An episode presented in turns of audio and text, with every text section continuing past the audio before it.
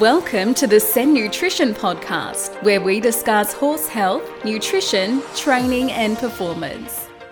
Welcome everyone to the next episode of the Send Nutrition Podcast. You're with your host Brian today, and I have Dr. Lena with us to deep dive into a subject that is quite overlooked for horse owners but can have a really significant effect on their health. And it's simply, what does head height tell you about your horse's health and mental state? And Dr. Lena will describe how your horse's head carriage is so important for their health. And this is going to be quite fascinating because it's something I've half overlooked in terms of looking at a horse physically and this whole structure and its impact to their overall health and well-being. And I hope our listeners can take something from this. So how are you, Dr. Lena? I'm very well, thank you, Brian. That's great, and I think we'll get straight into it. So how does the head carriage of your horse affect its health? Well, Brian, it's a really fascinating topic, and I've been around horses basically all my life, and I never realised how important it is to pay attention to, especially when horses are resting in the stables or in the paddocks, where their head position is.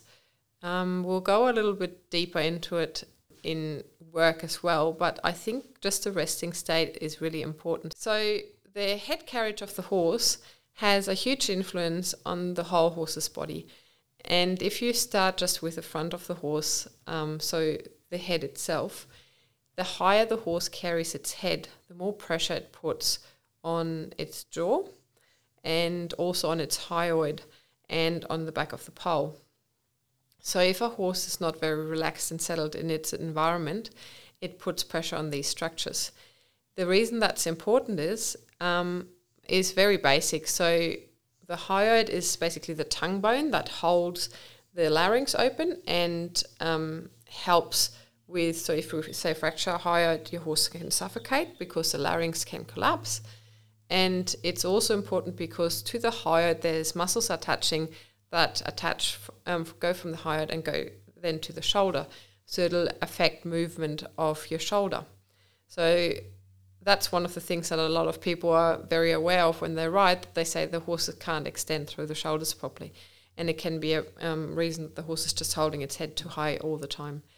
And the other thing is when the horse holds its head too high, it puts pressure on the TMJ, so its jaw. And so when the way the horses chew, they have to basically release the TMJ and put the jaw down and forward. And if that's all tight, they can't chew properly and you'll get teeth issues, but they also can't chew enough to be able to, basically chewing is a predigestion, right?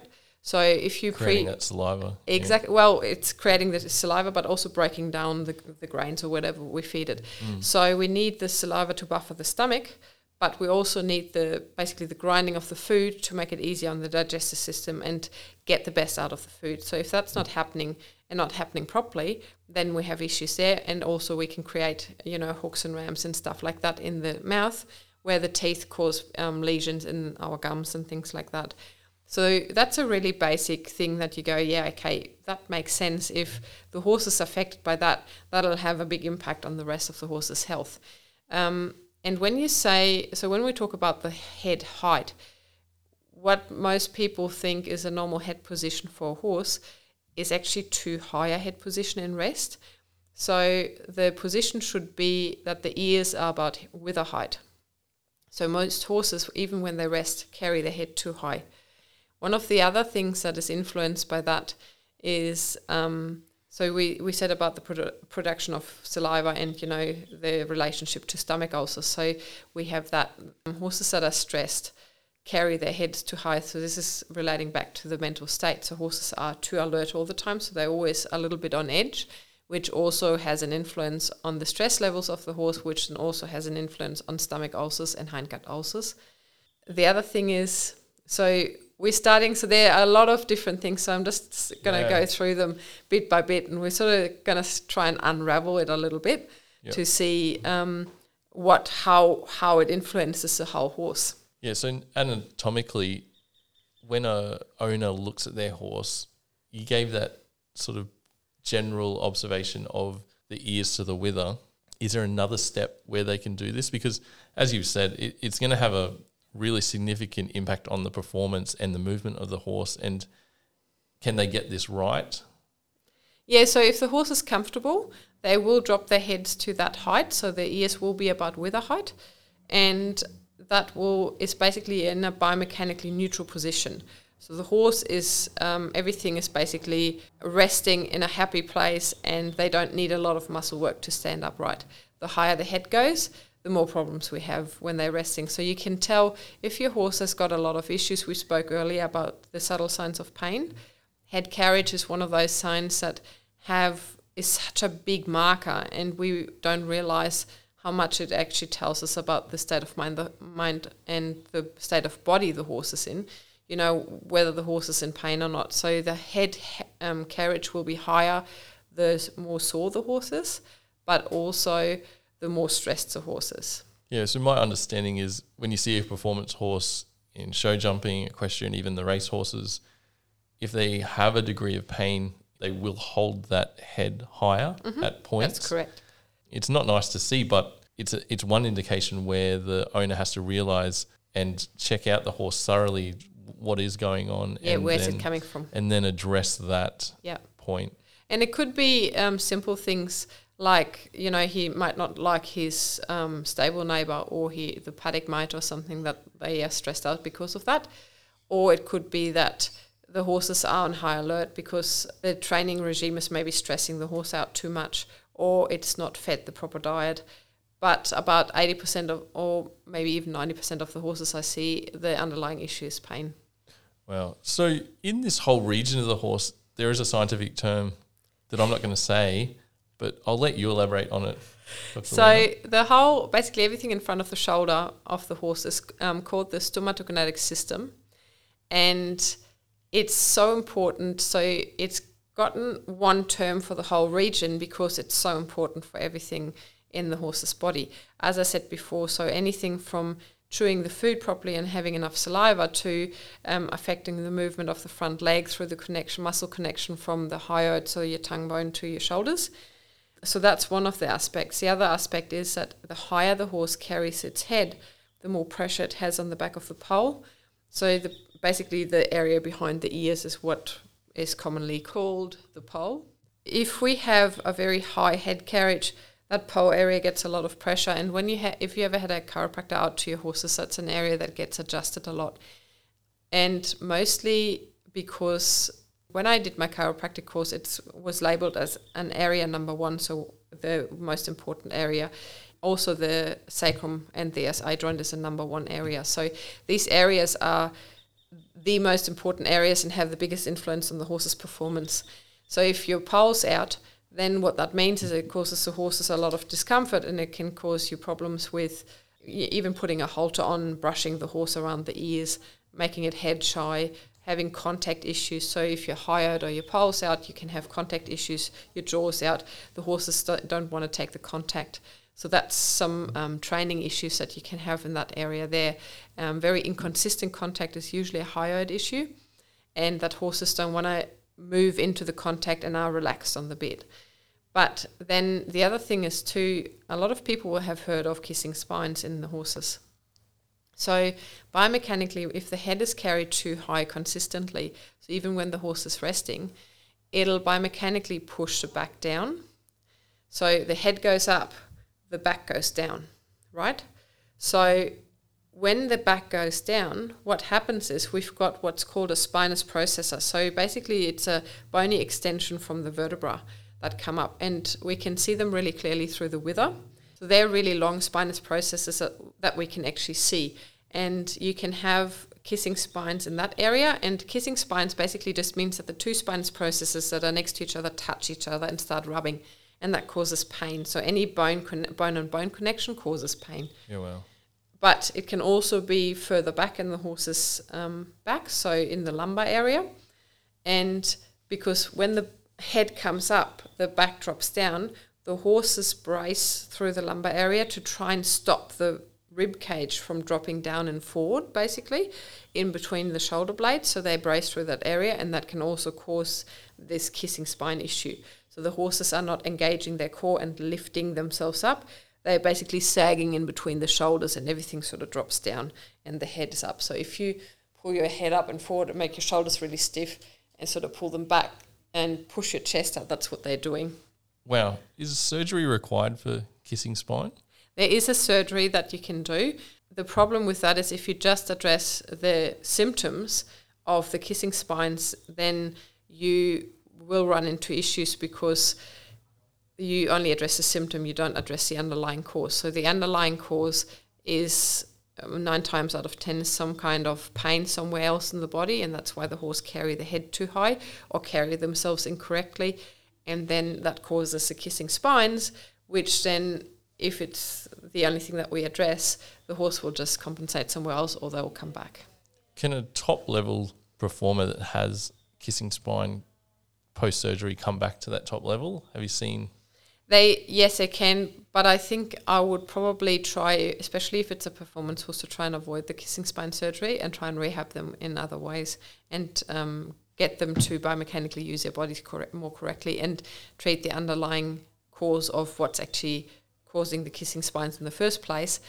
Surgery is always the very last option for this sort of thing, because one of my clients put it very, very clearly: you can't unscramble an egg.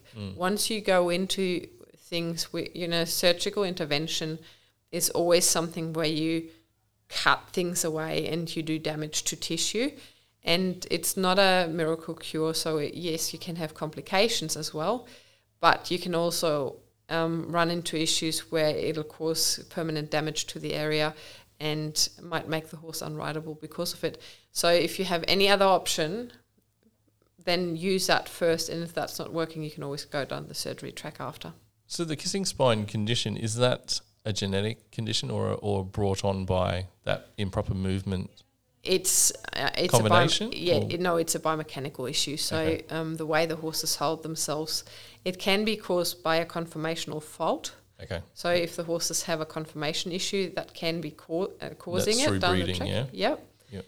But more often than not, it's just the way they hold themselves, and that's usually caused by pain. Yeah, and just developed over time. Yes, exactly. Yep. It's just over time that because the spine processes start rubbing, and that causes pain. And you have horses where they start bucking, they don't want you to mount, all this sort of stuff. Yeah, and get a bit agitated before a performance. Yes, and they can get very agitated, and they can even get to the stage where they completely lose it and start running through fences and stuff because of the pain. That's of particular interest to us because we do consult a lot of racehorse trainers that we have experience in the industry and observed even top-level performance horses have that condition. So that's really good information, Dr. Lena. We might take another step back to what we were talking about with digestion and the chewing and the saliva production. If that head carriage is improper and that whole anatomy is not working in its optimal way or function, here's a question: is if your horse, and I might not be on the right path here, but if your horse is a poor doer or a hard doer and requires a lot of calories to keep condition on, could the head height be something to look at first to see 100%, to see the efficiency of that, and that could be the cause of your horse being a poor doer? So the head height itself is a sign that things are not quite right. So it's not a cause, it's a symptom of things not going well. So that's why I think pointing it out, and it's a really easy thing for people to do, because if you go out and see your horse and see the way it's resting, it'll show you straight away whether you have an issue. And don't get me wrong, every normal horse will pick its head up to look at things, but when they're resting and quiet and really relaxed, they should go back to that biomechanically neutral stance and drop the head down to with the ears at wither height. So if you have a horse that is a poor doer, I would almost bet money on it that the head is too high. It might, some horses get to a stage where they start to carry the head too low and have it really low to the ground when they're resting, because they're trying to take the pressure off their backs. But that's a temporary thing. They would have had the head too high initially. Yeah, wow. So we do have that question: is your horse a good doer or a poor doer? And that's one aspect that a horse owner or one of our listeners can look at if they do have a poor doer that has trouble keeping the weight on. It is only one piece of the puzzle because there's many other factors that can be involved, but as Dr. Lena outlined, it's that efficiency with the function of that whole anatomical area that needs to be looked at. Well, if you want to know, any dentist you get out will tell you about the position of the jaw and that it has to drop down and forward for the horse to be able to chew the food correctly. And also, a horse that's in a what's called a sympathetic state, so in a fight and flight response, it will not produce saliva or not enough saliva. So if your horse is stressed when it's eating, then it won't produce enough saliva, and that will again affect your digestive system, but it'll also probably not chew the food as well and really gulp it. And then that'll also cause dramas because it's not chewed properly. It can cause choke if they don't chew it enough and all this sort of stuff. So it's another reason why feeding a horse in a calm environment is really important. And it gives you just an idea of how important that whole area and the head carriage is, because the horses have such a big influence. I mean, when you look at human dentists, they learn about the stomatognathic system as well, and the area where, tied through the neck, and that'll affect the way your jaw sits and all these sort of things. But in horses, it has such a big influence because horses chew so much, and they should eat 16 to 20 hours a day. Mm.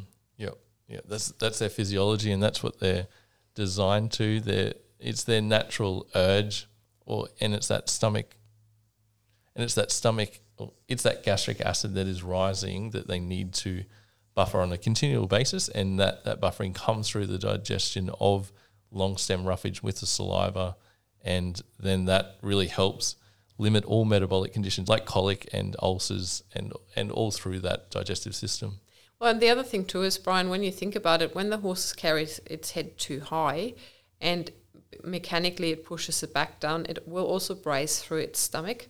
So it'll tighten the muscles, and if they're engaged all the time, the intestines don't have enough room to move, which will reduce the mobility of your intestines, and that'll really affect the way the horse can utilize the food in its digestive system, because it's not working 100%, and it'll also reduce the blood flow, because when here comes one of the biggie ones, especially for race horses, is the head carriage is too high, the chest drops down and forward, the rib cage tightens, and then these horses will run out of oxygen when they race because they can't inflate their lungs 100% because their rib cage is held tense. Oh, wow. So then, you have these horses that in the last 100 metres just run out of puff. And if you can find the underlying cause for them carrying themselves incorrectly, you can get them to use their lungs correctly again. They won't run out of steam in the last 100 metres or so. Yeah, wow. So it really has a really big effect on performance, and not only the overall health of the horse, but getting the optimal performance and getting the best to their ability. So yeah, it's huge. Yeah, it's a fascinating topic, Dr. Lena, and I think for our listeners, how is it originally caused, that head height? Is it incorrect training when younger, or is it something that a horse is predisposed to from a young age? So horses will carry the head too high, or will carry a head higher, if they are stressed. That's one of the things. So, when we look at, again, so race horses. They're not born that way? They're not born that way, okay. No. Yep. And you look at race horses, again, the environment they grow up in can be very stressful from a very young age. The problem is that if you have the wrong training, that can affect things as well. But in general, it is an underlying pain issue that develops, that the horses are uncomfortable and they just hold themselves off their front feet usually and just brace themselves off the front end. So it doesn't have to be a foot issue. It can be, legs anywhere, shoulders, any joint in the front end, can be lower neck issues because of the way they are ridden.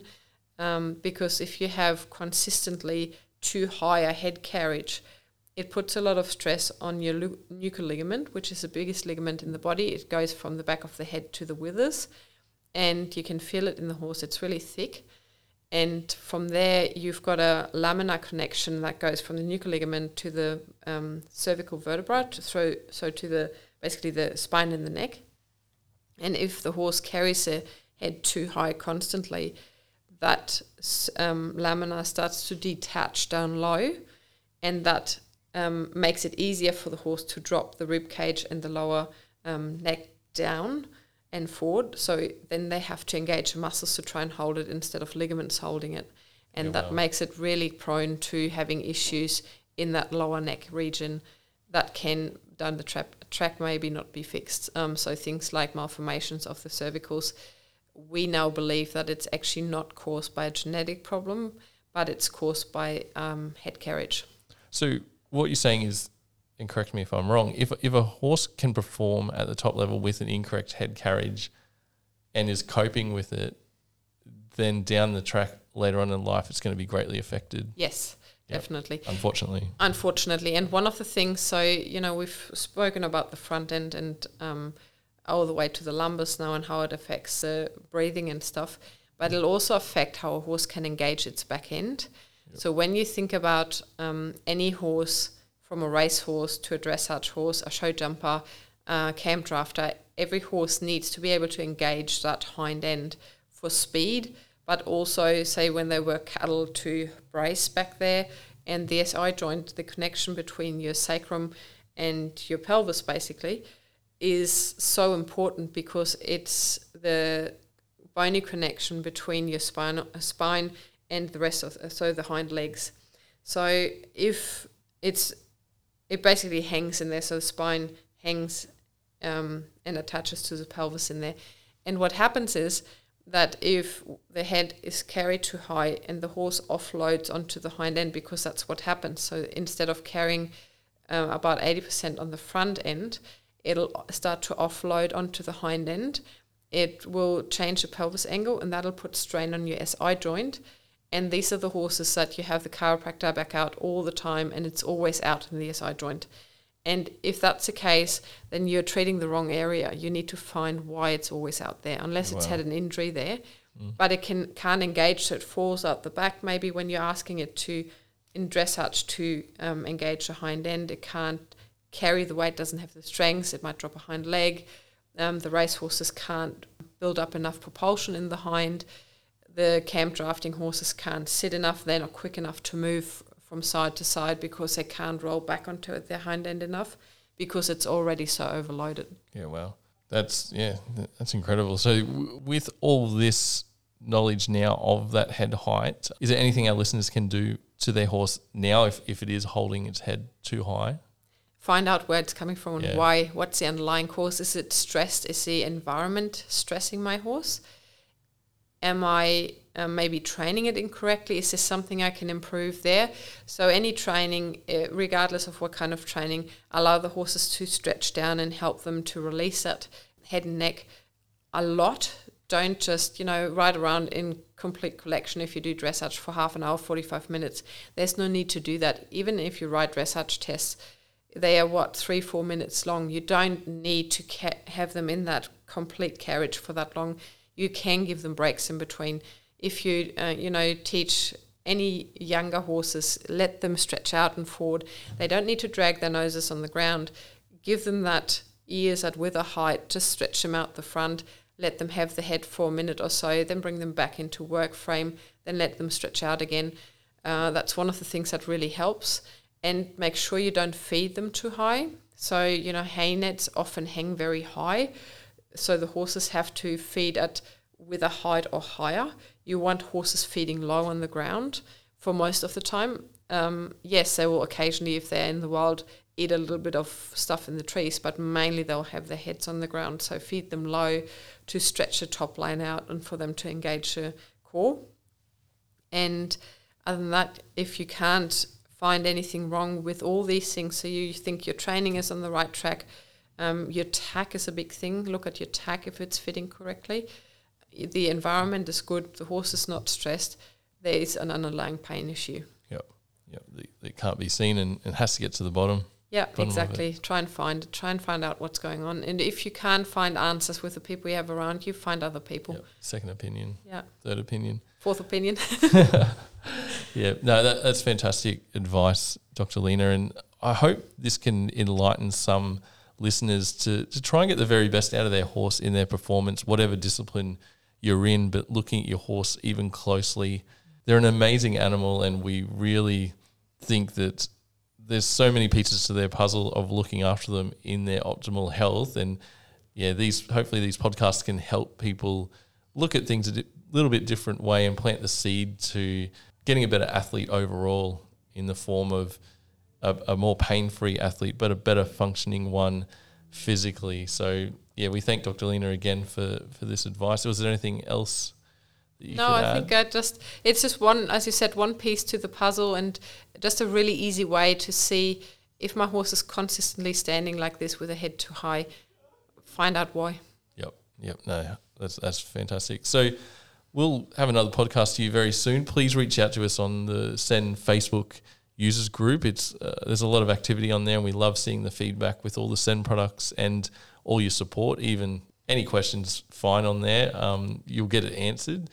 If you need more tailored advice, feel free to ring the Send HQ phone number or get in contact with us through the website, and we can give you a call back. And yeah, we'll have another podcast to you very soon. And thanks for your time, Dr. Lena. Thank you, Brian. Thank you for having me.